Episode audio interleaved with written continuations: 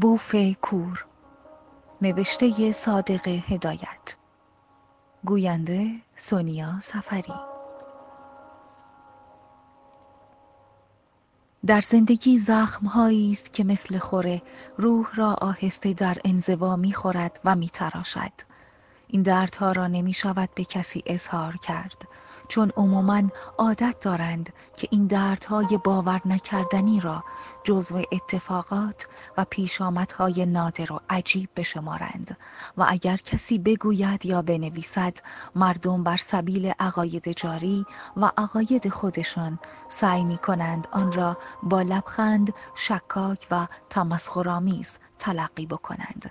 زیرا بشر هنوز چاره و دوایی برایش پیدا نکرده و تنها داروی آن فراموشی توسط شراب و خواب مصنوعی به وسیله افیون و مواد مخدره است ولی افسوس که تأثیر این گونه داروها موقت است و به جای تسکین پس از مدتی بر شدت درد می افزاید. آیا روزی به اسرار این اتفاقات ماورای طبیعی این انعکاس سایه روح که در حالت اغما و برزخ بین خواب و بیداری جلوه می کند کسی پی خواهد برد؟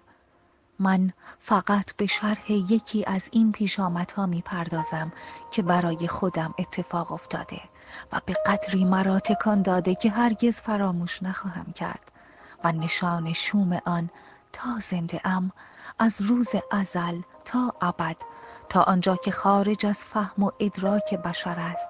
زندگی مرا زهر آلود خواهد کرد. زهر آلود نوشتم ولی می‌خواستم بگویم داغ آن را همیشه با خودم داشته و خواهم داشت. من سعی خواهم کرد آنچه را که یادم هست آنچه را که از ارتباط وقایع در نظرم مانده بنویسم. شاید بتوانم راجع به آن یک قضاوت کلی بکنم. نه فقط اطمینان حاصل بکنم و یا اصلا خودم بتوانم باور بکنم. چون برای من هیچ اهمیتی ندارد که دیگران باور بکنند یا نه. فقط میترسم که فردا بمیرم و هنوز خودم را نشناخته باشم. زیرا در طی تجربیات زندگی به این مطلب برخوردم که چه ورطه هولناکی میان من و دیگران وجود دارد و فهمیدم که تا ممکن است باید خاموش شد. تا ممکن است باید افکار خودم را برای خودم نگه دارم و اگر حالا تصمیم گرفتم که بنویسم فقط برای این است که خودم را به سایه ام معرفی بکنم. سایه ای که روی دیوار خمیده و مثل این است که هرچی می نویسم با اشتهای هرچه تمامتر می بلد. برای اوست که می خواهم آزمایشی بکنم. ببینم شاید بتوانیم یکدیگر را بهتر بشناسیم. چون از زمانی که همه روابط خودم را با دیگران بریده ام می خواهم خودم را بهتر بشناسم. افکار پوچ باشد ولی از هر حقیقتی بیشتر مرا شکنجه می کند آیا این مردمی که شبیه من هستند که ظاهرا احتیاجات و هوا و هوس مرا دارند برای گول زدن من نیستند؟ آیا یک مشت سایه نیستند که فقط برای مسخره کردن و گول زدن من به وجود آمده اند؟ آیا آنچه که حس می کنم می بینم و میسنجم. سرتاسر سر مهم نیست که با حقیقت خیلی فرق دارد. من فقط برای سایه خودم می نویسم که جلوی چراغ به دیوار افتاده است. باید خودم را برایش معرفی بکنم.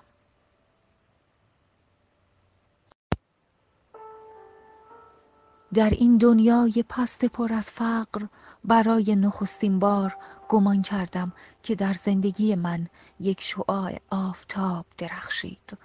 اما افسوس این شعاع آفتاب نبود بلکه فقط یک پرتو گذرنده یک ستاره پرنده بود که به صورت یک زن یا فرشته به من تجلی کرد و در روشنایی آن یک لحظه فقط یک ثانیه همه بدبختی های زندگی خودم را دیدم. و به عظمت و شکوه آن پی بردم و بعد این پرتو در گرداب تاریکی که باید ناپدید بشود دوباره ناپدید شد. نه نتوانستم این پرتو گذرنده را برای خودم نگه دارم. سه ماه نه دو ماه و چهار روز بود که پی او را گم کرده بودم. ولی یادگار چشمهای جادویی یا شراره کشنده چشمهایش در زندگی من همیشه ماند. چطور می توانم او را فراموش بکنم که آنقدر وابسته به زندگی من است؟ نه اسم او را هرگز نخواهم برد. چون دیگر او با آن اندام اسیری باریک و مهالود با آن دو چشم درشت متعجب و درخشان که پشت آن زندگی من آهسته و دردناک میسوخت و میگداخت. او دیگر متعلق به این دنیای پست درنده نیست. نه اسم او را نباید آلوده به چیزهای زمینی بکنم. بعد از او من دیگر خودم را از جرگه آدم ها از جرگه احمق ها و خوشبخت ها به کلی بیرون کشیدم و برای فراموشی به شراب و تریاک پناه بردم. زندگی من تمام روز میان چهار دیوار اتاقم میگذشت و میگذرد. سر تا سر زندگیم میان چهار دیوار گذشته است. تمام روز مشغولیت من نقاشی روی جلد قلمدان بود. همه وقتم وقف نقاشی روی جلد قلمدان و استعمال مشروب و تریاک می‌شد و شغل مسحک نقاشی روی قلمدان اختیار کرده بودم برای اینکه خودم را گیج بکنم برای اینکه وقت را بکشم. از حسن اتفاق خانه ام بیرون شهر. در یک محل ساکت و آرام دور از آشوب و جنجال زندگی مردم واقع شده. اطراف آن کاملا مجزا و دورش خراب است. فقط از آن طرف خندق خانه های گلی تو سری خورده پیداست و شهر شروع می شود. نمی‌دانم این خانه را کدام مجنون یا کچ سلیقه در عهد دقیانوس ساخته. چشمم را که میبندم نه فقط همه سوراخ سنبه هایش پیش چشمم مجسم می شود بلکه فشار آنها را روی دوش خودم حس می کنم خانه ای که فقط روی قلمدان های قدیم ممکن است نقاشی کرده باشند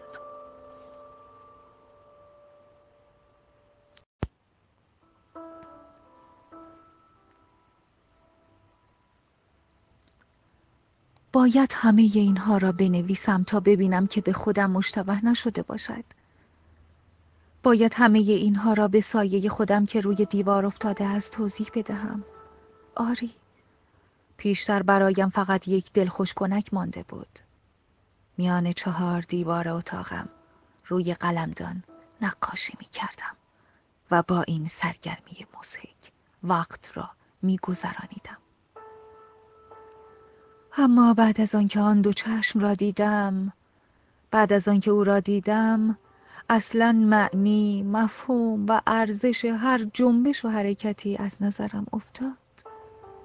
ولی چیزی که غریب چیزی که باور نکردنی است. نمی‌دانم چرا موضوع مجلس همه نقاشی های من از ابتدا یک جور و یک شکل بوده است. همیشه یک درخت سرو میکشیدم. که زیرش پیرمردی قوز کرده شبیه جوکیان هندوستان عبا به خودش پیچیده چنباتمه نشسته و دور سرش شالمه بسته بود و انگشت سبابه دست چپش را به حالت تعجب به لبش گذاشته بود روبروی او دختری با لباس سیاه خم شده به او گل نیلوفر تعارف می کرد. چون میان آنها یک جوی آب فاصله داشت آیا این مجلس را من سابقا دیده بودم؟ یا در خواب به من الهام شده بود؟ نمی‌دانم فقط می‌دانم که هر چه نقاشی می‌کردم همش همین مجلس و همین موضوع بود دستم بدون اراده این تصویر را می‌کشید و قریب تر آنکه برای این نقش مشتری هم پیدا می‌شد و حتی توسط عمویم از این جلد قلمدانها به هندوستان میفرستادم که میفروخت و پولش را برایم میفرستاد. این مجلس در عین حال به نظرم دور و نزدیک می آمد. درست یادم نیست. حالا قضیهی به خاطرم آمد. گفتم باید یادبودهای خودم را بنویسم. ولی این پیش آمد خیلی بد اتفاق افتاده و ربطی به موضوع ندارد و در اثر همین اتفاق از نقاشی به کلی دست کشیدم. دو ماه پیش نه دو ماه و چهار روز میگذرد. سیزده نوروز بود. همه مردم بیرون شهر هجوم آورده بودند. من پنجره اتاقم را بسته بودم. برای اینکه سر فارغ نقاشی بکنم نزدیک غروب گرم نقاشی بودم. یک مرتبه در باز شد و عمویم وارد شد. یعنی خودش گفت که عموی من است. من هرگز او را ندیده بودم. چون از ابتدای جوانی به مسافرت دوردستی رفته بود. گویا ناخدای کشتی بود. تصور کردم شاید کار تجارتی با من دارد. چون شنیده بودم که تجارت هم می کند به هر حال عمویم پیرمردی بود قوز کرده که شالمه هندی دور سرش بسته بود. عبای زرد پارهی روی دوشش بود و سر و رویش را با شال گردن پیچیده بود. یقی باز و سینه پشمالودش دیده می‌شد. ریش کوسهش را از زیر شال گردن بیرون آمده بود. می‌شد دانه دانه شمرد. پلک های ناسور سرخ و لب شکری داشت یک شباهت دور و مزهکم با من داشت مثل اینکه عکس من روی آینه دق افتاده باشد من همیشه شکل پدرم را پیش خودم همینجور تصور می کردم. به محض ورود رفت کنار اتاق چنبات مزد. من به فکرم رسید که برای پذیرایی او چیزی تهیه بکنم. چراغ را روشن کردم. رفتم در پستوی تاریک اتاقم. هر گوشه را وارسی می کردم تا شاید بتوانم چیزی باب دندان او پیدا کنم. اگرچه می دانستم که در خانه چیزی به هم نمی رسد. چون نه تریاک برایم مانده بود و نه مشروب. ناگهان نگاهم به بالای رف افتاد. گویا به من الهام شد. دیدم یک بغلی شراب کهنه که به من ارث رسیده بود گویا به مناسبت تولد من این شراب را انداخته بودند بالای رفت بود. هیچ وقت من به این صرافت نیفتاده بودم. اصلا به کلی یادم رفته بود که چنین چیزی در خانه هست. برای اینکه دستم به رفت برسد چهار پایی رایی که آنجا بود زیر پایم گذاشتم. ولی همین که آمدم بغلی را بردارم آه ناگهان از سوراخ هواخور رفت چشمم به بیرون افتاد.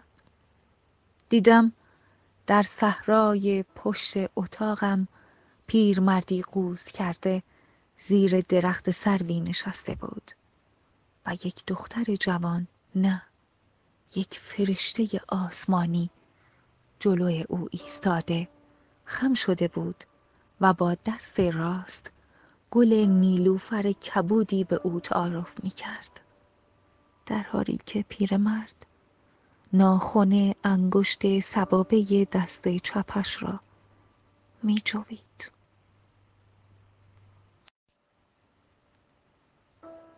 دختر درست در مقابل من واقع شده بود ولی به نظر می آمد که هیچ متوجه اطراف خودش نمی‌شد. نگاه می کرد بی آنکه نگاه کرده باشد. لبخند مدهوشانه و بی ای کنار لبش خشک شده بود. مثل اینکه به فکر شخص غایبی بوده باشد. از آنجا بود که چشمهای مهیب افسونگر چشمهایی که مثل این بود که به انسان سرزنش تلخی می‌زند چشمهای مضطرب متعجب تهدید کننده و وعده دهنده او را دیدم و پرتو زندگی من روی این گویهای براق پرمعنی ممزوج و در ته آن جذب شد. این آینه جذاب همه هستی مرا تا آنجایی که فکر بشر عاجز است به خودش کشید. چشمهای مورب ترکمنی که یک فروغ ماورای طبیعی و مست کننده داشت در عین حال می ترسانید و جذب می کرد مثل اینکه با چشمهایش مناظر ترسناک و ماورای طبیعی دیده بود که هر کسی نمی توانست ببیند. گونه های برچسته پیشانی بلند ابروهای باری که به هم پیوسته لبهای گوشتالوی نیمه باز لبهایی که مثل این بود تازه از یک بوسه گرم طولانی جدا شده.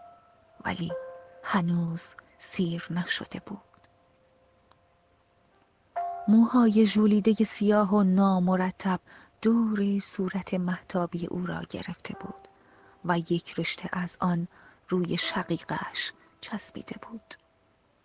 لطافت اعضا و بیاعتنایی اسیری حرکاتش از سستی و موقتی بودن او حکایت می‌کرد. فقط فقط یک دختر رقاص بتکده هند ممکن بود حرکات موزون او را داشته باشد. حالت افسرده و شادی غمانگیزش همه اینها نشان می‌داد که او مانند مردمان معمولی نیست. اصلا خوشگلی او معمولی نبود. او مثل یک منظره رویای افیونی به من جلوه کرد. او همان حرارت عشق مهرگیاه را در من تولید کرد. اندام نازک و کشیده با خط متناسبی که از شانه بازو پستانها سینه و ساق پاهایش پایین می رفت مثل این بود که تن او را از آغوش جفتش بیرون کشیده باشد. مثل ماده مهرگیاه بود که از بغل جفتش جدا کرده باشند. لباس سیاه چین خورده پوشیده بود که قالب و چسب تنش بود. وقتی که من نگاه کردم گویا می‌خواست از روی جویی که بین او و پیرمرد فاصله داشت بپرد ولی نتوانست. آن وقت پیرمرد زد زیر خنده. خنده خشک و زننده ای که مو را به تن آدم راست می کرد یک خنده سخت دورگه و مسخره آمیز کرد. بی آنکه صورتش تغییری بکند. مثل انعکاس خنده ای بود که از میان توهی بیرون آمده باشد.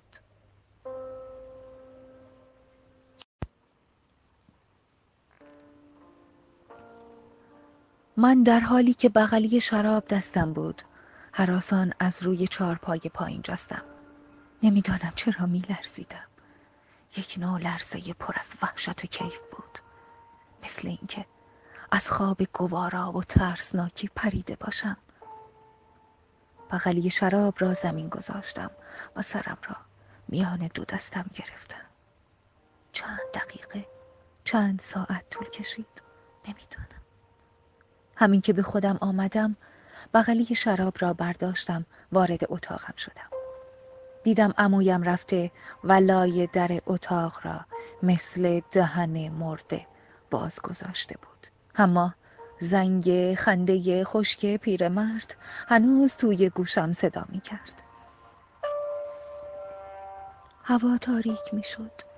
چراغ دود می زد ولی لرزه کیف و ترسناکی که در خودم حس کرده بودم هنوز اثرش باقی بود. زندگی من از این لحظه تغییر کرد. به یک نگاه کافی بود.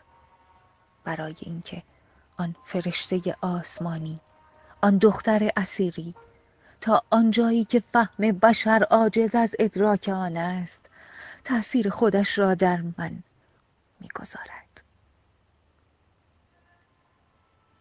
در این وقت از خود بیخود شده بودم مثل اینکه من اسم او را قبلا می‌دانستم شراره چشمهایش، رنگش، بویش، حرکاتش همه به نظر من آشنا می آمد. مثل اینکه روان من در زندگی پیشین در عالم مثال با روان او همجوار بوده از یک اصل و یک ماده بوده و بایستی که به هم ملحق شده باشیم می بایستی در این زندگی نزدیک او بوده باشم. هرگز نمی‌خواستم او را لمس بکنم. فقط اشعه نامرئی که از تن ما خارج و به هم آمیخته می‌شد کافی بود. این پیش آمد وحشت انگیز که با اولین نگاه به نظر من آشنا آمد. آیا همیشه دو نفر عاشق همین احساس را نمی کنند که سابقا یکدیگر را دیده بودند که رابطه مرموزی میان آنها وجود داشته است؟ در این دنیای پست یا عشق او را می‌خواستم و یا عشق هیچ کس را؟ آیا ممکن بود کس دیگری در من تأثیر بکند؟ ولی خنده خشک و سننده پیرمرد این خنده مشعوم رابطه میان ما را از هم پاره کرد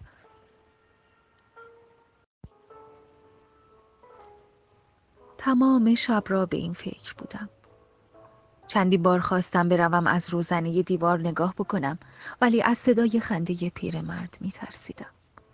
روز بعد را به همین فکر بودم. آیا می توانستم از دیدارش به کلی چشم بپوشم؟ فردای آن روز بالاخره با هزار ترس و لرز تصمیم گرفتم که بغلی شراب را دوباره سر جایش بگذارم ولی همین که پرده جلوی پستو را پس زدم و نگاه کردم دیوار سیاه تاریک مانند همان تاریکی که سراسر زندگی مرا فرا گرفته بود جلوی من بود اصلا هیچ منفذ و روزنهی به خارج دیده نمی‌شد. روزنه چهار گوشه دیوار به کلی مسدود و از جنس آن شده بود. مثل اینکه از ابتدا وجود نداشته است. چهار پایه را پیش کشیدم. ولی هرچه دیوانوار روی بدنه دیوار مشت می زدم و گوش می دادم یا جلوی چراغ نگاه می کردم. کمترین نشانه ای از روزنه دیوار دیده نمی شد. و به دیوار کلفت و قطور ضربه های من کارگر نبود. یک پارچه سرب شده بود. آیا می توانستم به کلی صرف نظر بکنم؟ اما دست خودم نبود. از این به بعد مانند روحی که در شکنجه باشد هرچه انتظار کشیدم هرچه کشی کشیدم هرچه جستجو کردم فایده ای نداشت. تمام اطراف خانهمان را زیر پا کردم. نه یک روز نه دو روز بلکه دو ماه و چهار روز. مانند اشخاص خونی که به محل جنایت خودشان برمیگردند. هر روز طرف غروب مثل مرغ سرکنده دور خانه ما میگشتم به طوری که همه سنگ ها و همه ریک های اطراف آن را می شناختم. اما هیچ اثری از درخت سرو از جوی آب و از کسانی که آنجا دیده بودم پیدا نکردم آنقدر شبها جلوی محتاب زانو به زمین زدم. از درختها از سنگها از ماه که شاید او به ماه نگاه کرده باشد استغاثه و تضرع کرده ام و همه موجودات را به کمک طلبیده ام ولی کمترین اثری از او ندیدم. اصلا فهمیدم که همه این کارها بیهوده است. زیرا او نمی توانست با چیزهای این دنیا رابطه و وابستگی داشته باشد. مثلا آبی که او گیسوانش را با آن شستشو می‌داده بایستی از یک چشمه منحصر به فرد ناشناس و یا غار سهرامیزی بوده باشد. لباس او از تار و پود پشم و پنبه معمولی نبوده و دستهای مادی دستهای آدمی آن را ندوخته بود. او یک وجود برگزیده بود. فهمیدم که آن گلهای نیلوفر گل معمولی نبوده. مطمئن شدم اگر آب معمولی به رویش می‌زد صورتش میپلاسید. و اگر با انگشتان بلند و ظریفش گل نیلوفر معمولی را میچید انگشتش مثل ورق گل پشمرده می‌شد.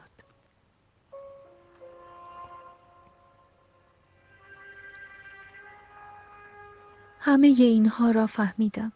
این دختر؟ نه این فرشته برای من سرچشمه تعجب و الهام ناگفتنی بود. وجودش لطف و دست نزدنی بود. او بود که حس پرستش را در من تولید کرد. من مطمئنم که نگاه یک نفر بیگانه یک نفر آدم معمولی او را کنفت و پشمرده می کرد.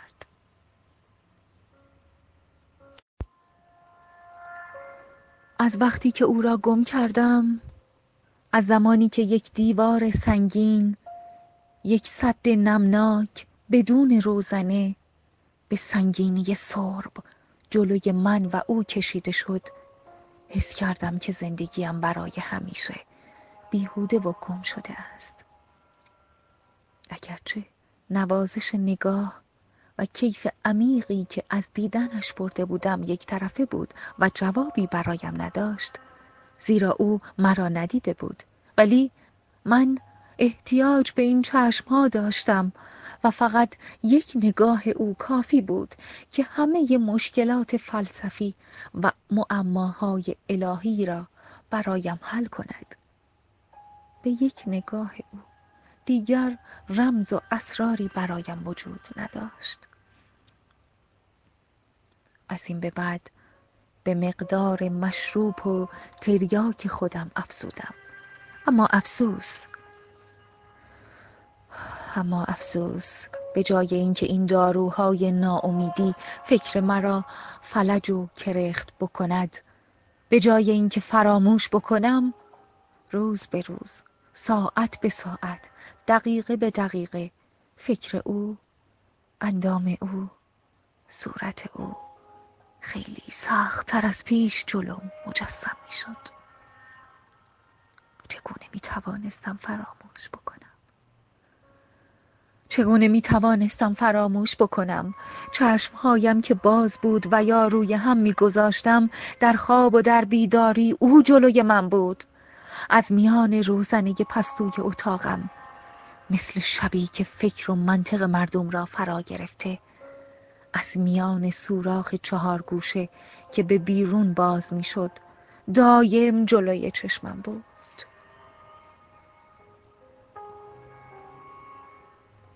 آسایش به من حرام شده بود. چطور می توانستم آسایش داشته باشم؟ هر روز تنگ غروب عادت کرده بودم که به گردش بروم. نمی‌دانم چرا می‌خواستم و اصرار داشتم که جوی آب درخت سرو و بطه گل نیلوفر را پیدا بکنم. همانطوری که به تریاک عادت کرده بودم. همانطور به این گردش هم عادت داشتم. مثل اینکه نیرویی مرا به این کار وادار می کرد. در تمام راه همش به فکر او بودم. به یاد اولین دیداری که از او کرده بودم و می‌خواستم محلی که روز سیزده به در او را در آنجا دیده بودم پیدا بکنم. اگر آنجا را پیدا می کردم اگر می توانستم زیر آن درخت سرو بنشینم حتما در زندگی من آرامشی تولید می شد ولی افسوس به جز خاشاک و شن داغ و استخوان دنده اسب و سگی که روی خاک روبه ها بو می کشید چیز دیگری نبود. آیا من حقیقتا با او ملاقات کرده بودم؟ هرگز. فقط او را دزدکی و پنهانی از یک سوراخ از یک روزنه بدبخت پستوی اتاقم دیدم. مثل سگ روی خاک رو به ها بو می کشد و جستجو می کند اما همین که از دور زنبیل می آوردند از ترس می رود پنهان می شود بعد برمیگردد که تکه های لذیذ خودش را در خاک رو به تازه جستجو بکند. من هم همان حال را داشتم. ولی این روزنه مسدود شده بود. برای من او یک دست گل تر و تازه بود که روی خاک روبه انداخته باشند. شب آخری که مثل هر شب به گردش رفتم هوا گرفته و بارانی بود و مه قلیزی در اطراف پیچیده بود. در هوای بارانی که از زنندگی رنگها و بیهیایی خطوط اشیا میکاهد من یک نوع آزادی و راحتی حس می کردم و مثل این بود که باران افکار تاریک مرا می شست. در این شب آنچه که نباید بشود شد من بی اراده پرسه می زدم ولی در این ساعتهای تنهایی در این دقیقه ها که درست مدت آن یادم نیست خیلی سختتر از همیشه صورت محو او مثل اینکه از پشت ابر و دود ظاهر شده باشد صورت بی حرکت و بی حالتش مثل نقاشی های روی جلد قلمدان جلوی چشمم مجسم بود. وقتی که برگشتم گمان می کنم خیلی از شب گذشته بود و مه انبوهی در هوا متراکم شده بود. به طوری که درست جلوی پایم را نمی دیدم ولی از روی عادت از روی حس مخصوصی که در من بیدار شده بود جلوی در خانه ام که رسیدم دیدم یک هیکل سیاه پوش هیکل زنی روی سکوی در خانه ام نشسته. کبریت زدم که جای کلید را پیدا کنم. ولی نمی‌دانم چرا بی اراده چشمم به طرف هیکل سیاه پوش متوجه شد و دو چشم مورب دو چشم درشت سیاه که میان صورت محتابی لاغری بود. همان چشمهایی را که به صورت انسان خیره می‌شد بی آنکه نگاه بکند شناختم. اگر او را سابق بر این ندیده بودم می شناختم نه گول نخورده بودم. این این هیکل سیاه پوش او بود. من مثل وقتی که آدم خواب می‌بیند خودش می‌داند که خواب است و می‌خواهد بیدار بشود اما نمی‌تواند ما تو منگ ایستادم. سر جای خودم خشک شدم. کبریت تا سوخت و انگشت هایم را سوزانید آن وقت یک مرتبه به خودم آمدم. کلید را در قفل پیچاندم. در باز شد. خودم را کنار کشیدم. او مثل کسی که راه را بشناسد از روی سکو بلند شد و از دالان تاریک گذشت. در اتاقم را باز کرد و من هم پشت سر او وارد اتاقم شدم. دست باچه چراغ را روشن کردم. دیدم او رفته روی تخت خواب من دراز کشیده. صورتش در سایه واقع شده بود. نمی‌دانستم که او مرا می‌بیند یا نه. صدایم را می توانست بشنود یا نه. ظاهرا نه حالت ترس داشت و نه میل مقاومت. مثل این بود که بدون اراده آمده بود. آیا ناخوش بود؟ راهش را گم کرده بود؟ او بدون اراده مانند یک نفر خوابگرد آمده بود. در این لحظه هیچ موجودی حالاتی را که طی کردم نمی‌تواند تصور بکند. یک جور درد گوارا و ناگفتنی حس کردم. نه گول نخورده بودم. این همان زن همان دختر بود که بدون تعجب بدون یک کلمه حرف وارد اتاق من شده بود. همیشه پیش خودم تصور می کردم که اولین برخورد ما همینطور خواهد بود. این حالت برایم حکم یک خواب ژرف بی پایان را داشت چون باید به خواب خیلی عمیق رفت تا بشود چنین خوابی را دید و این سکوت برایم حکم زندگی جاودانی را داشت. چون در حالت ازل و ابد نمی شود حرف زد. برای من او در عین حال یک زن بود و یک چیز ماورای بشری با خودش داشت. صورتش یک فراموشی گیج کننده همه صورتهای آدمهای دیگر را برایم می آورد. به طوری که از تماشای او لرزه به اندامم افتاد و زانوهایم. سست شد. در این لحظه تمام سرگذشت دردناک زندگی خودم را پشت چشمهای درشت چشمهای بی انداز درشت او دیدم. چشمهای تر و براق مثل گوی الماس سیاهی که در اشک انداخته باشند در چشمهایش در چشمهای سیاهش شب ابدی و تاریکی که در جستجویش بودم پیدا کردم و در سیاهی مهیب افسونگر آن غوطه شدم. مثل این بود که گوهی را از درون وجودم بیرون می‌کشند. زمین زیر پایم میلرزید و اگر زمین خورده بودم یک کیف ناگفتنی کرده بودم. قلبم ایستاد. جلوی نفس خودم را می گرفتم می ترسیدم که نفس بکشم و او مانند ابر یا دود ناپدید بشود. سکوت او حکم معجز را داشت.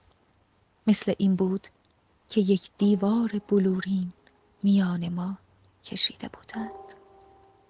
از این دم از این ساعت و یا ابدیت خفه می شدم چشمهای خسته او مثل اینکه یک چیز غیر طبیعی که همه کس نمی‌تواند ببیند. مثل اینکه مرگ را دیده باشد آهسته به هم رفت. پلک های چشمش بسته شد و من مانند غریقی که بعد از تقلا و جان کندن روی آب می آید از شدت حرارت تب به خودم لرزیدم و با سر آستین عرق روی پیشانیم را پاک کردم. صورت او همان حالت آرام و بی حرکت را داشت ولی مثل این بود که تکیده تر و لاغرتر شده بود. همینطور دراز کشیده بود. ناخن انگشت سبابه دست چپش را می جوید. رنگ صورتش محتابی و از پشت رخت سیاه نازکی که چسب تنش بود خط ساق پا بازو و دو طرف سینه و تمام تنش پیدا بود. برای اینکه او را بهتر ببینم من خم شدم چون چشمهایش بسته شده بود. اما هرچه به صورتش نگاه کردم مثل این بود که او از من به کلی دور است. ناگهان حس کردم که من به هیچ وجه از مکنونات قلب او خبر نداشتم و هیچ رابطه ای بین ما وجود ندارد. خواستم چیزی بگویم ولی ترسیدم گوش او گوش های حساس او که باید به یک موسیقی دور آسمانی و ملایم عادت داشته باشد. از صدای من متنفر بشود.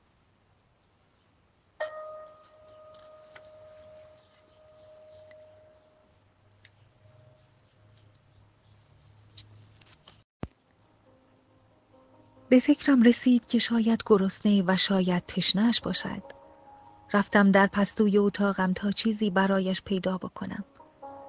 اگرچه می‌دانستم که هیچ چیز در خانه به هم نمی رسد اما مثل اینکه به من الهام شد بالای رف یک بغلی شراب که از پدرم به من ارث رسیده بود داشتم. چهار پایه را گذاشتم. بغلی شراب را پایین آوردم. باورچین پاورچین کنار تخت خواب رفتم. دیدم مانند بچه خسته و کوفته خوابیده بود. او کاملا خوابیده بود و موجه های بلندش مثل مخمل به هم رفته بود. سر بغلی را باز کردم و یک پیاله شراب از لای دندانهای کلید شده اش آهسته در دهن او ریختم. برای اولین بار در زندگیم احساس آرامش ناگهان تولید شد. چون دیدم این چشمها بسته شده. مثل اینکه سلاتونی که مرا شکنجه می کرد و کابوسی که با چنگال آهنینش درون مرا می فشرد کمی آرام گرفت. صندلی خودم را آوردم کنار تخت گذاشتم و به صورت او خیره شدم. چه صورت بچگانه؟ چه حالت غریبی؟ آیا ممکن بود که این زن این دختر یا این فرشته عذاب؟ چون نمی‌دانستم چه اسمی رویش بگذارم. آیا ممکن بود که این زندگی دوگانه را داشته باشد؟ آنقدر آرام؟ آنقدر بی تکلف حالا من می توانستم حرارت تنش را حس بکنم. و بوی نمناکی که از گیسوان سنگین سیاهش متساعد می‌شد ببوسم. نمی‌دانم چرا دست لرزان خودم را بلند کردم چون دستم به اختیار خودم نبود و روی زلفش کشیدم. زلفی که همیشه روی شقیقه هایش چسبیده بود. بعد انگشتانم را در زلفش فرو بردم. موهای او سرد و نمناک بود. سرد کاملا سرد. مثل اینکه چند روز میگذشت که مرده بود. من اشتباه نکرده بودم. او مرده بود. دستم را از توی پیش سینه او برده روی پستان و قلبش گذاشتم. کمترین تپشی احساس نمی‌شد. آینه را آوردم. جلوی بینی او گرفتم ولی کمترین اثر زندگی در او وجود نداشت. خواستم با حرارت تن خودم او را گرم بکنم. حرارت خود را به او بدهم و سردی مرگ را از او بگیرم. شاید به این وسیله بتوانم روح خودم را در کالبد او بدمم. لباسم را کندم رفتم روی تخت خواب پهلویش خوابیدم. مثل نر و ماده مهرگیاه به هم چسبیده بودیم. اصلا تن او مثل تن ماده مهرگیاه بود که از نر خودش جدا کرده باشند و همان عشق سوزان مهرگیاه را داشت. دهنش گس و تلخ مزه طعم ته خیار را می‌داد. تمام تنش مثل تگرگ سرد شده بود. حس می کردم که خون در شریانم منجمد می شد و این سرما تا ته قلب من نفوذ می کرد همه کوشش های من بیهوده بود. از تخت پایین آمدم. رختم را پوشیدم. نه دروغ نبود.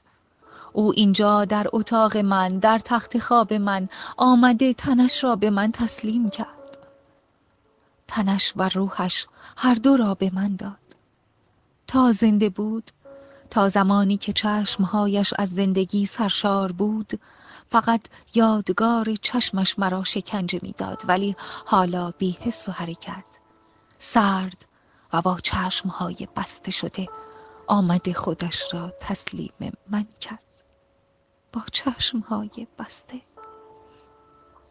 این همان کسی بود که تمام زندگی مرا زهر آلود کرده بود و یا اصلا زندگی من مستعد بود که زهر آلود بشود و من به جز زندگی زهر آلود زندگی دیگری را نمی توانستم داشته باشم. حالا اینجا در اتاقم تن و سایش را به من داد. روح شکننده و موقت او که هیچ رابطه ای با دنیای زمینیان نداشت. از میان لباس سیاه چین خوردهش آهسته بیرون آمد. از میان جسمی که او را شکنجه می کرد و در دنیای سایه های سرگردان رفت. گویا سایه مرا هم با خودش برد. ولی تب تنش بی و حرکت آنجا افتاده بود. عضلات نرم و لمس او رگ و پی و استخوانهایش منتظر پوسیده شدن بودند و خوراک لسیسی برای کرمها و موشهای سیرسمین تهیه شده بود. من در این اتاق فقیر پر از نکبت و مسکند در اتاقی که مثل گور بود در میان تاریکی شب جاودانی که مرا فرا گرفته بود و به بدنه دیوارها فرو رفته بود. بایستی یک شب بلند تاریک سرد و بی انتها در جوار مرده به سر ببرم. با مرده او به نظرم آمد که تا دنیا دنیاست. تا من بودم یک مرده یک مرده بی رد و بی حس و حرکت. در اتاق تاریک با من بوده است. در این لحظه افکارم منجمد شده بود. یک زندگی منحصر به فرد عجیب در من تولید شد. چون زندگیم مربوط به همه هستی هایی می‌شد که دور من بودند به همه سایه هایی که در اطرافم می لرزیدند و وابستگی عمیق و جدایی ناپذیر با دنیا و حرکت موجودات و طبیعت داشتم و به وسیله رشته های نامرئی جریان اضطرابی بین من و همه عناصر طبیعت برقرار شده بود. هیچ گونه فکر و خیالی به نظرم غیر طبیعی نمی آمد من قادر بودم به آسانی به رموز نقاشی های قدیمی. به اسرار کتاب های مشکل فلسفه. به حماقت ازلی اشکال و انواع. پی ببرم. زیرا در این لحظه من در گردش زمین و افلاک در رشد و نما و رستنی ها و جنبش جانوران شرکت داشتم. گذشته و آینده. دور و نزدیک با زندگی احساساتی من شریک و توأم شده بود.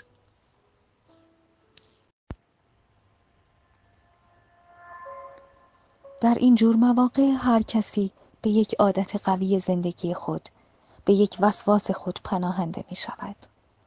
عرق خور می رود مست می کند. نویسنده می نویسد.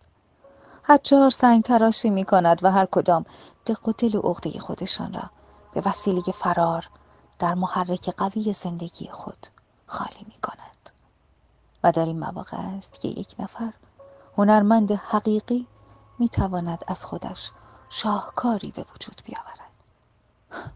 ولی من من که بیزوق و بیچاره بودم. یک نقاش روی جلد قلمدان چه می توانستم بکنم؟ با این تصاویر خشک و براق و بیرو که همش به یک شکل بود چه می توانستم بکشم که شاهکار بشود؟ اما در تمام هستی خودم ذوق سرشار و حرارت مفرتی حس می کردم یک جور شور مخصوصی بود. می‌خواستم این چشمهایی که برای همیشه به هم بسته شده بود روی کاغذ بکشم و برای خودم نگه دارم. این حس مرا وادار کرد که تصمیم خودم را عملی بکنم. یعنی دست خودم نبود. آن هم وقتی که آدم با یک مرد محبوس است همین فکر شادی مخصوصی در من تولید کرد. بالاخره چراغ را که دود می‌زد خاموش کردم. دو شمدان آوردم و بالای سر او روشن کردم. جلوی نور لرزان شم حالت صورتش آرامتر شد. و در سایه روشن اتاق حالت مرموز و اسیری به خودش گرفت. کاغذ و لوازم کارم را برداشتم آمدم کنار تخت او چون دیگر این تخت مال او بود. می‌خواستم این شکلی که خیلی آهسته و خورده خورده محکوم به تجزیه و نیستی بود. این شکلی که ظاهرا بی حرکت و به یک حالت بود سر فارغ. از رویش بکشم. روی کاغذ خطوط اصلی آن را ضبط بکنم. همان خطوطی که از این صورت در من مؤثر بود انتخاب بکنم. نقاشی من. هرچند مختصر و ساده باشد ولی باید تأثیر بکند. و روحی داشته باشد. اما من که عادت به نقاشی چاپی روی جلد قلمدان کرده بودم حالا باید فکر خودم را به کار بیاندازم و خیال خودم یعنی آن موهومی که از صورت او در من تأثیر داشت پیش خودم مجسم بکنم. یک نگاه به صورت او بیاندازم. بعد چشمم را ببندم و خطهایی از صورت او انتخاب می کردم روی کاغذ بیاورم تا به این وسیله با فکر خودم شاید تریاکی برای روح شکنجه شده ام پیدا بکنم. بالاخره در زندگی به خطها و اشکال پناه بردم. این موضوع با شیوه نقاشی مرده من تناسب مخصوصی داشت. نقاشی از روی مرده. اصلا من نقاش مرده ها بودم. ولی چشمها چشمهای بسته او آیا لازم داشتم که دوباره آنها را ببینم؟ آیا به قدر کافی در فکر و مغز من مجسم نبودند؟ نمی‌دانم تا نزدیک صبح چند بار از روی صورت او نقاشی کردم ولی هیچ کدام موافق میلم نمی‌شد. هرچه میکشیدم پاره می‌کردم. از این کار نه خسته می شدم و نه گذشتن زمان را حس می کردم. تاریک روشن بود. روشنایی کدری از پشت شیشه های پنجره داخل اتاقم شده بود. من مشغول تصویری بودم که به نظرم از همه بهتر شده بود ولی چشم ها آن چشمهایی که به حال سرزنش بود مثل اینکه گناهان پوزش ناپذیری از من سر زده باشد آن چشمها را نمی توانستم روی کاغذ بیاورم یک مرتبه همه زندگی و یاد بود آن چشمها از خاطرم محو شده بود. کوشش من بیهوده بود. هرچه به صورت او نگاه می کردم نمی توانستم حالت آن را به خاطر بیاورم. ناگهان دیدم در همین وقت گونه های او کم کم گل انداخت. یک رنگ سرخ جگرکی مثل رنگ گوشت جلوی دکان قصابی بود. جان گرفت و چشمهای بی اندازه باز و متعجب او. چشمهایی که همه فروغ زندگی در آن جمع شده بود و با روشنایی ناخوشی می درخشید چشمهای بیمار سرزنش دهنده او خیلی آهسته باز و به صورت من نگاه کرد. برای اولین بار بود که او متوجه من شد. به من نگاه کرد و دوباره چشمهایش به هم رفت. این پیش آمد. شاید لحظه بیش طول نکشید ولی کافی بود که من حالت چشمهای او را بگیرم و روی کاغذ بیاورم. با نیش قلمو این حالت را کشیدم و این دفعه دیگر نقاشی را پاره نکردم.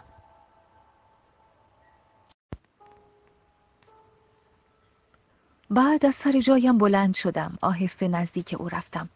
به خیالم زنده است. زنده شده. عشق من در کالبد او روح دمیده.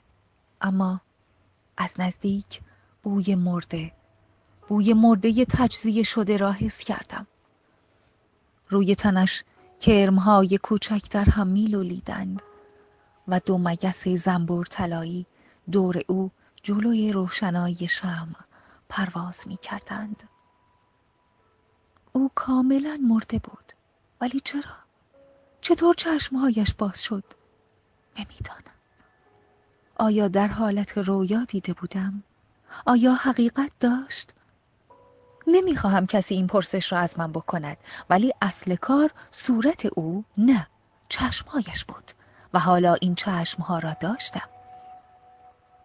روح چشمهایش را روی کاغذ داشتم و دیگر تنش به درد من نمی‌خورد. این تنی که محکوم به نیستی و تعمه کرمها و موشهای زیر زمین بود. حالا از این به بعد او در اختیار من بود نه من دست نشانده او. هر دقیقه که مایل بودم می توانستم چشمهایش را ببینم. نقاشی را با احتیاط هرچه تمامتر بردم در قوطی حلبی خودم که جای دخلم بود گذاشتم و در پستوی اتاقم پنهان کردم. شب پاورچین پاورچین می‌رفت. گویا به اندازه کافی خستگی در کرده بود. صداهای دوردست خفیف به گوش می رسید شاید یک مرغ یا پرنده رهگذری خواب می دیدید شاید گیاها می رویدند در این وقت ستاره های رنگ پریده پشت توده های ابر ناپدید می شدند روی صورتم نفس ملایم صبح را حس کردم و در همین وقت بانک خروس از دور بلند شد. آیا با مرده چه می توانستم بکنم؟ با مرده ای که تنش شروع به تجزیه شدن کرده بود. اول به خیالم رسید او را در اتاق خودم چال بکنم. بعد فکر کردم او را ببرم بیرون و در چاهی بیاندازم. در چاهی که دور آن گلهای نیلوفر کبود رویده باشد. اما همه این کارها برای اینکه کسی نبیند چقدر فکر چقدر زحمت و تردستی لازم داشت. بلاوه نمی‌خواستم که نگاه بیگانه به او بیفتد. همه این کارها را میبایست به تنهایی و به دست خودم انجام بدهم. من به درک. اصلا زندگی من بعد از او چه فایده ای داشت؟ اما او هرگز هرگز هیچ کس از مردمان معمولی هیچ کس به غیر از من نمی بایستی که چشمش به مرده او بیفتد. او آمده بود در اتاق من. جسم سرد و سایش را تسلیم من کرده بود. برای اینکه کس دیگری او را نبیند. برای اینکه به نگاه بیگانه آلوده نشود. بالاخره فکری به نظرم رسید. اگر تن او را تکه تکه می کردم و در چمدان کهنه خودم می گذاشتم و با خودم می بردم بیرون دور خیلی دور از چشم مردم و آن را چال می کردم این دفعه دیگر تردید نکردم. کارد دست استخوانی که در پستوی اتاقم داشتم آوردم و خیلی با دقت اول لباس سیاه نازکی که مثل تار انکبود او را در میان خودش محبوس کرده بود تنها چیزی که بدنش را پوشانده بود پاره کردم. مثل این بود که او قد کشیده بود. چون بلندتر از معمول به نظرم جلوه کرد. بعد سرش را جدا کردم. چکه های خون لخت شده سرد از گلویش بیرون آمد.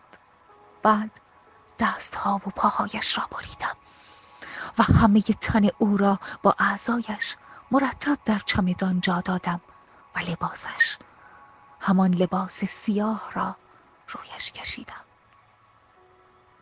در چمدان را قفل کردم و کلیدش را در جیبم گذاشتم. همین که فارغ شدم نفس راحتی کشیدم. چمدان را برداشتم. وزن کردم. سنگین بود. هیچ وقت آنقدر احساس خستگی در من پیدا نشده بود. نه هرگز نمی توانستم چمدان را به تنهایی با خودم ببرم. هوا دوباره ابر و باران خفیفی شروع شده بود. از اتاقم بیرون رفتم تا شاید کسی را پیدا بکنم که چمدان را همراه من بیاورد. در آن حوالی دیاری دیده نمی‌شد. کمی دورتر درست دقت کردم. از پشت هوای مهالود پیرمردی را دیدم که گوز کرده و زیر یک درخت سرف نشسته بود. صورتش را که با شال گردنی پهنی پیچیده بود دیده نمی‌شد. آهسته نزدیک او رفتم. هنوز چیزی نگفته بودم. پیرمرد خنده دورگه خشک و زننده ای کرد به طوری که موهای تنم راست شد و گفت اگر هم مال می‌خواستی من خود حاضرم ها. یک کالسکه نشکش هم دارم. من هر روز مرده ها را می‌برم شاب دلزیم خاک میسپارم ها. من تابوت هم می‌سازم. به اندازه هر کسی تابوت دارم. به طوری که مو نمی‌زند. من خودم حاضرم. همین الان. قهقهی خندید. به طوری که شانه هایش میلرزید. من با دست به سمت خانم اشاره کردم. ولی او فرصت حرف زدم به من نداد و گفت لازم نیست. من خودم خانه تو را بلدم. همین الان ها. از سر جایش بلند شد. من به طرف خانه هم برگشتم. رفتم در اتاقم و چمدان مرده را به زحمت تا دم در آوردم. دیدم یک کالسکه نعش کش کهنه و اسگات دم در است که با آن دو اسب سیاه لاغر مثل تشریح بسته شده بود. پیرمرد گوز کرده آن بالا روی نشیمن نشسته بود و یک شلاق بلند در دست داشت. ولی اصلا برنگشت به طرف من. نگاه بکند. من چمدان را به زحمت در درون کالسکه گذاشتم که میانش جای مخصوصی برای تابوت بود. خودم هم رفتم بالا میان جای تابوت دراز کشیدم و سرم را روی لبه آن گذاشتم تا بتوانم اطراف را ببینم. بعد چمدان را روی سینم لغزانیدم و با دو دستم محکم نگه داشتم. شلاق در هوا صدا کرد اسبها نفس به راه افتادند از بینی آنها بخار نفسشان مثل لوله دود در هوای بارانی دیده می‌شد و خیزهای بلند و ملایم بر می داشتند. دستهای لاغر آنها مثل دزدی که طبق قانون انگشتهایش را بریده و در روغن داغ کرده فرو کرده باشند آهسته بلند و بی صدا روی زمین گذاشته می‌شد. صدای زنگوله های گردن آنها در هوای مرتوب به آهنگ مخصوصی مترنم بود. یک نوع راحتی بیدلیل و ناگفتنی سرتا پای مرا گرفته بود به طوری که از حرکت کالسکه نعشکش آب در دلم تکان نمی‌خورد. فقط سنگینی چامدان را روی قفسه سینه ام حس می کردم مرده او نعش او مثل این بود که همیشه این وزن روی سینه مرا فشار می‌داده. مه غلیز اطراف جاده را گرفته بود. کالسکه با سرعت و راحتی مخصوصی از کوه و دشت و رودخانه میگذشت. اطراف من یک چشمانداز جدید و بیمانندی پیدا بود که نه در خواب و نه در بیداری دیده بودم. کوههای بریده بریده. درختهای عجیب و غریب تو سری خور نفرین زده از دو جانب جاده پیدا که از لابلای آن خانه های خاکستری رنگ به اشکال سگوشه مکعب و منشور با پنجره های کوتاه و تاریک بدون شیشه دیده می‌شد. این پنجره ها به چشم های گیج کسی که تب هزیانی داشته باشد شبیه بود نمی‌دانم دیوارها با خودشان چه داشتند که سرما و برودت را تا قلب انسان انتقال می‌دادند. مثل این بود که هرگز یک موجود زنده نمی‌توانست در این خانه ها مسکن داشته باشد. شاید برای سایه موجودات اسیری این خانه ها درست شده باشد. همین که تنها ماندم نفس راحتی کشیدم. مثل این بود که بار سنگینی از روی سینهام برداشته شد و آرامش گوارایی سر تا پایم را فرا گرفت. دور خودم را نگاه کردم. اینجا محوطه کوچکی بود که میان تپه ها و کوه های کبود گیر کرده بود. روی یک رشته کوه آثار و بناهای قدیمی با خشت های کلوفت و یک رودخانه خشک در آن نزدیکی دیده می‌شد. این محل دنج دور افتاده و بی سر و صدا بود. من از ته دل خوشحال بودم و پیش خودم فکر کردم این چشمهای درشت وقتی که از خواب زمینی بیدار می‌شد جایی به فراخور ساختمان و قیافش پیدا می کرد وانگهی می بایستی که او دور از سایر مردم دور از مرده دیگران باشد همانطوری که در زندگیش دور از زندگی دیگران بود. چمدان را با احتیاط برداشتم و میان گودال گذاشتم. گودال درست به اندازه چمدان بود. مو نمی‌زد. ولی برای آخرین بار خواستم. فقط یک بار در آن چمدان او را نگاه کنم. دور خودم را نگاه کردم. دیاری دیده نمی‌شد. کلید را از جیبم درآوردم و در چمدان را باز کردم. اما وقتی که گوشه لباس سیاه او را پس زدم در میان خون و کرمهایی که در هم میلولیدند دو چشم درشت سیاه را دیدم که بدون حالت رک به من نگاه می کرد و زندگی من ته این چشمها غرق شده بود. به تعجیل در چمدان را بستم و خاک رویش ریختم. بعد با لگت خاک را محکم کردم. رفتم از بوته های نیلوفر کبود بیبو آوردم و روی خاکش نشاندم. بعد قلب سنگ و شن آوردم رویش پاشیدم تا اثر قبر به کلی محو بشود به طوری که هیچ کس نتواند آن را تمیز بدهد. به قدری خوب این کار را انجام دادم که خودم هم نمی توانستم قبر او را از باقی زمین تشخیص بدهم. کارم که تمام شد نگاهی به خودم انداختم. دیدم لباسم خاکالود پاره و خون لخت شده سیاهی به آن چسبیده بود. دو مگس زنبور طلایی دورم پرواز می کردند و کرمهای کوچکی به تنم چسبیده بود که در هم می لولیدند. خواستم لکه خون روی دامن لباسم را پاک کنم اما هرچه آستینم را با آب دهن تر می کردم و رویش می مالیدم لکه خون برتر می دوانید و قلیزتر می شد به طوری که به تمام تنم نشت می کرد و سرمای لزج خون را روی تنم حس کردم. نزدیک غروب بود. نم نم باران می آمد من بی اراده رد چرخ کالسکه نعشکش را گرفتم و راه افتادم. همین که هوا تاریک شد جای چرخ کالسکه نعشکش را گم کردم. بی مقصد بی فکر و بی اراده.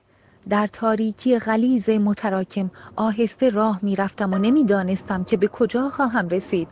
چون بعد از او بعد از آنکه آن چشمهای درشت را میان خون دیده بودم در شب تاریکی در شب عمیقی که سر تا سر زندگی مرا فرا گرفته بود راه می‌رفتم. چون دو چشمی که به منزله چراغ آن بود برای همیشه خاموش شده بود. و در این صورت برایم یکسان بود که به مکان و ماورایی برسم یا هرگز نرسم. سکوت کامل فرمان روایی داشت.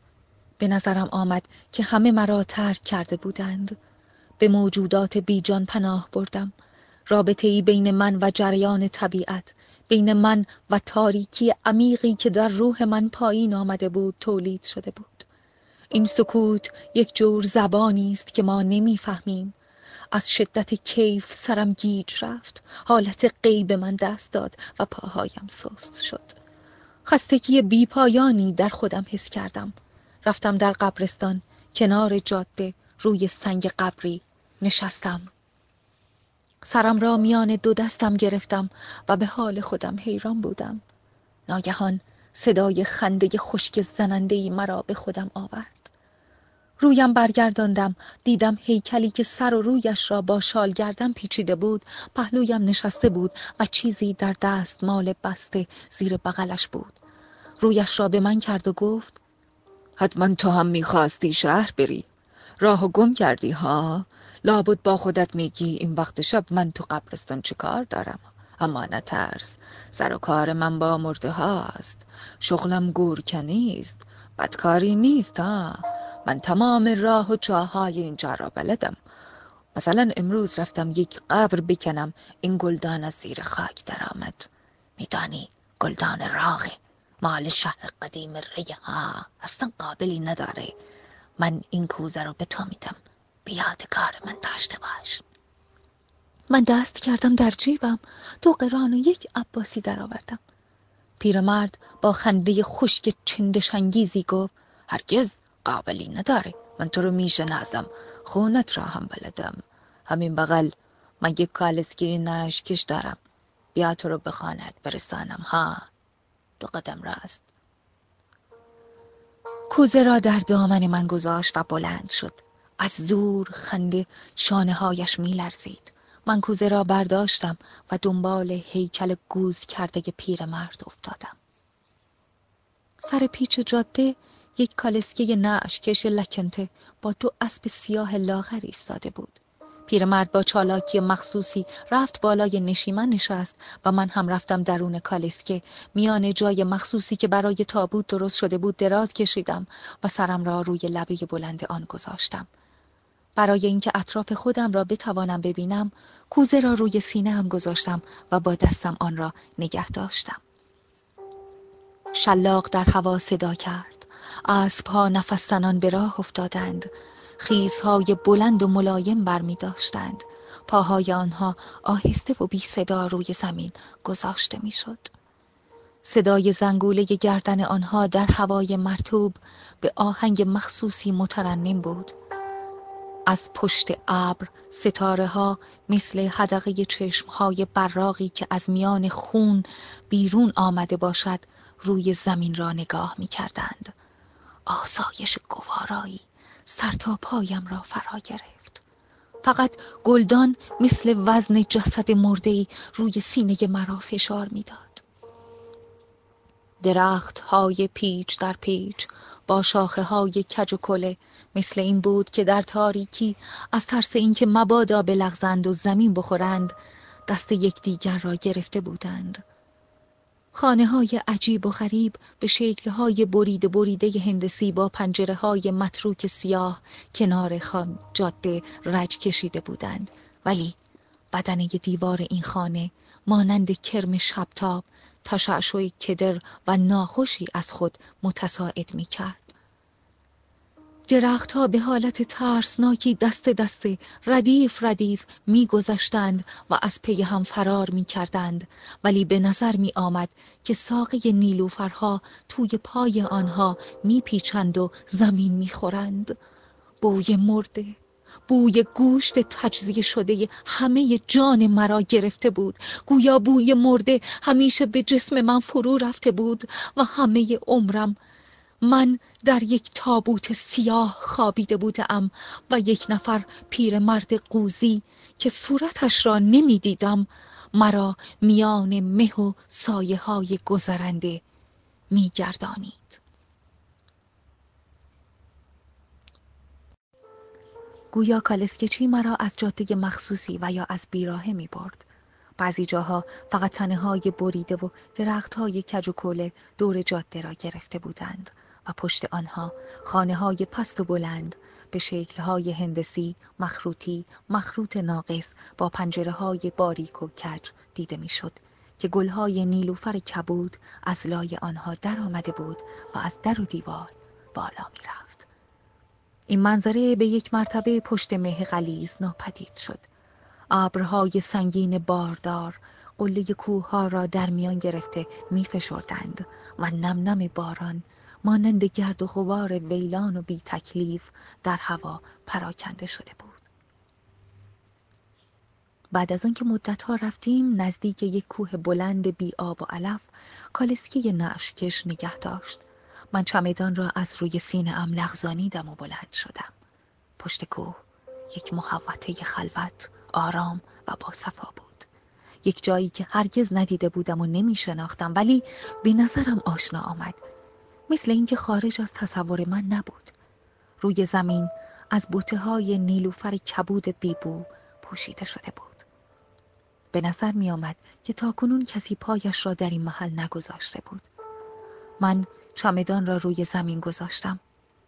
پیرمرد کالسکچی رویش را برگردانید و گفت اینجا نزدیک شابدولزیمه ها.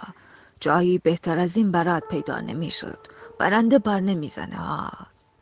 من دست کردم جیبم. کرایه کالسکچی را تا بپردازم دو قران و یک عباسی بیشتر در جیبم نبود. کالسکچی خنده خشک زننده ای کرد و گفت قابلی نداره. بعد می‌گیرم. خونت را بلدم ها. دیگه با من کاری نداشتین ها؟ همینقدر بدون که در قبر کنی من بی سر نیستم ها. خجالت نداره. بریم همینجا نزدیک رودخانه کنار درخت سرو. یک گودال به اندازه چمدون برات می‌کنم و می‌روم ها.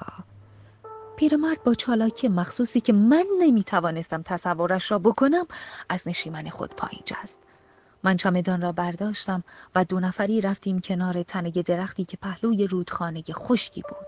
او گفت همینجا خوبه؟ و بی آنکه منتظر جواب من بشود با بیلچه و کلنگی که همراه داشت مشغول کندن شد. من چمدان را زمین گذاشتم و سر جای خودم مات ایستاده بودم. پیرمرد با پشت خمیده و چالاکی آدم کهنکاری مشغول بود. در زمین کندوکاو چیزی شبیه کوزه لعابی پیدا کرد. آن را در دستمال چرکی پیچید و بلند شد و گفت این هم گودال ها. درست به اندازه چمدونه مو نمی‌زنه ها. من دست کردم جیبم که مزدش را بدهم. دو قران یک عباسی بیشتر نداشتم. پیرمرد خنده خشک چندشانگیزی کرد و گفت نمی‌خواد قابلی نداره ها. من خونتون رو بلدم ها. ونگهی عوضه مزدم من یک کوزه پیدا کردم. یک گلدون راغه مال شهر قدیم ری ها. بعد با هیکل خمیده گوز کرده اش میخندید. به طوری که شانه هایش میلرزید. کوزه را که میان دست مال چرکی بسته بود زیر بغلش گرفته بود و به طرف کالسکه نعشکش رفت و با چالاکی مخصوصی بالای نشیمن قرار گرفت. شلاق در هوا صدا کرد. اسبها نفستنان به راه افتادند. صدای زنگوله گردن آنها در هوای مرتوب به آهنگ مخصوصی مترنم بود و کم کم پشت توده مه از چشم من ناپدید شد.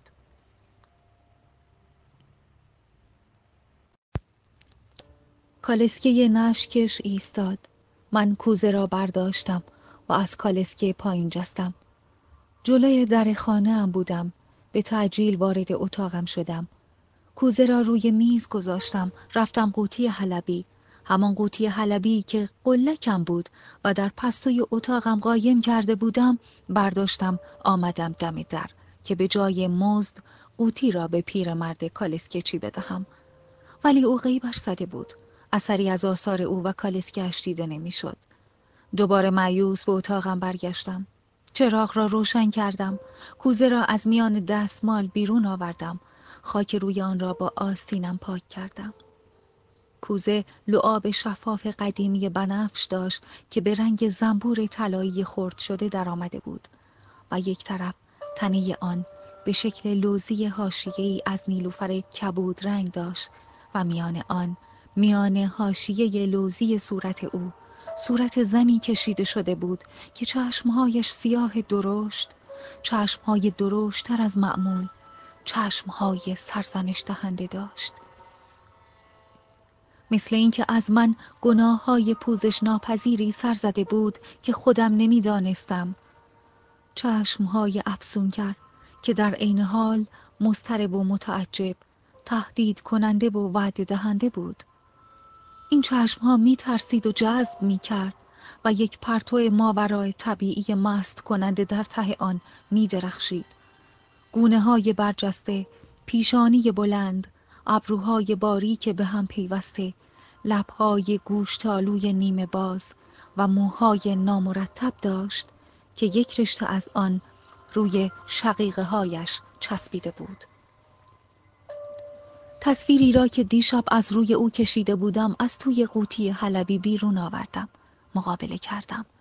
با نقاشی روی کوزه ذره فرق نداشت مثل اینکه عکس یکدیگر بودند.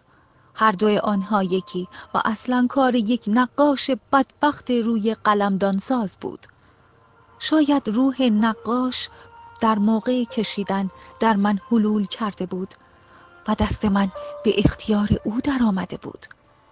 آنها را نمی‌شد از هم تشخیص داد فقط نقاشی من روی کاغذ بود. در صورتی که نقاشی روی کوزه لعاب شفاف قدیمی داشت که روح مرموز یک روح غریب غیر معمولی با این تصویر داده بود و شراره روح شروری در ته چشمش می درخشید.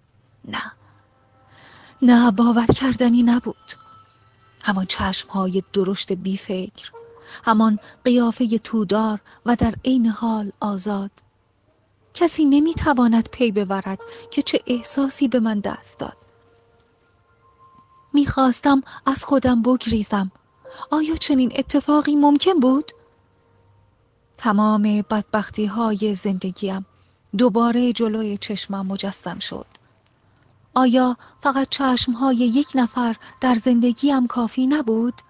حالا دو نفر با همان چشم ها چشم هایی که مال او بود به من نگاه می کردند نه. قطعا تحمل ناپذیر بود. چشمی که خودش آنجا نزدیک کوه کنار تنه درخت سرو پهلوی رودخانه خشک به خاک سپرده شده بود. زیر گلهای نیلوفر کبود در میان خون غلیز در میان کرم و جانوران و گزندگانی که دور او جشن گرفته بودند و ریشه گیاهان به زودی در حدقه آن فرو می رفت که شیرش را بمکد. حالا با زندگی قوی و سرشار به من نگاه می کرد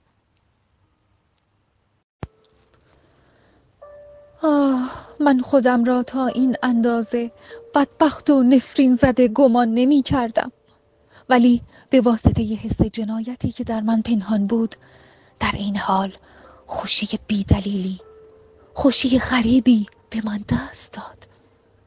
چون فهمیدم که یک نفر همدرد قدیمی داشتم. آیا این نقاش قدیم نقاشی که روی این کوزه را صدها شاید هزاران سال پیش نقاشی کرده بود همدرد من نبود؟ آیا همین عوالم مرا طی نکرده بود؟ تا این لحظه من خودم را بدبختترین موجودات می دانستم ولی پی بردم.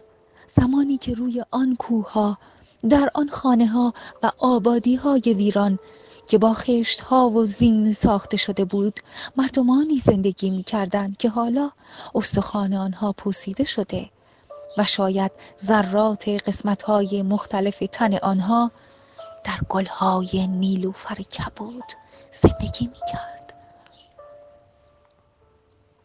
میان این مردمان یک نفر نقاش فلک زده یک نفر نقاش نفرین شده. شاید یک نفر روی قلمدان ساز بدبختی مثل من وجود داشته. درست مثل من. و حالا پی بردم. فقط می توانستم بفهمم که او هم در میان دو چشم درشت سیاه می سوخته و می گداخته. درست مثل من. همین به من دلداری می‌داد بالاخره نقاشی خودم را پهلوی نقاشی کوزه گذاشتم. بعد رفتم منقل مخصوص خودم را درست کردم. آتش که گل انداخت آوردم جلوی نقاشی ها گذاشتم. چند پک وافور کشیدم و در عالم خلصه به عکس ها خیره شدم. چون می‌خواستم افکار خودم را جمع بکنم و فقط دود اسیری تریاک بود. که می توانست افکار مرا جمع آوری کند و استراحت فکری برایم تولید بکند. هرچه تریاک برایم مانده بود کشیدم. تا این افیون غریب. همه مشکلات و پرده هایی که جلوی چشم من گرفته بود. این همه یادگاری های دور دست خاکستری و متراکم را پراکنده بکند. حالی که انتظارش را میکشیدم آمد و پیش از انتظار بود. کم کم افکارم دقیق بزرگ و افسونآمیز شد. در یک حالت نیمه خواب و نیمه اغما فرو رفتم. بعد مثل این بود که فشار و وزن روی سینه ام برداشته شد. مثل اینکه قانون برای من وجود نداشت و آزادانه دنبال افکارم که بزرگ لطیف و موشکاف شده بود پرواز می کردم یک جور کیف عمیق و ناگفتنی سر تا پایم را فرا گرفت. از قید بار تنم آزاد شده بودم. یک دنیای آرام ولی پر از اشکال و الوان افسونگر و گوارا. بعد دنباله افکارم از هم گسیخته و در این رنگ ها و اشکال حل می شد در امواجی غوتور بودم که پر از نوازش های اسیری بود. صدای قلبم را می شنیدم حرکت شریانم را حس می کردم. این حالت برای من پر از معنی و کیف بود. از ته دل می خواستم آرزو می کردم که خودم را تسلیم خواب فراموشی بکنم.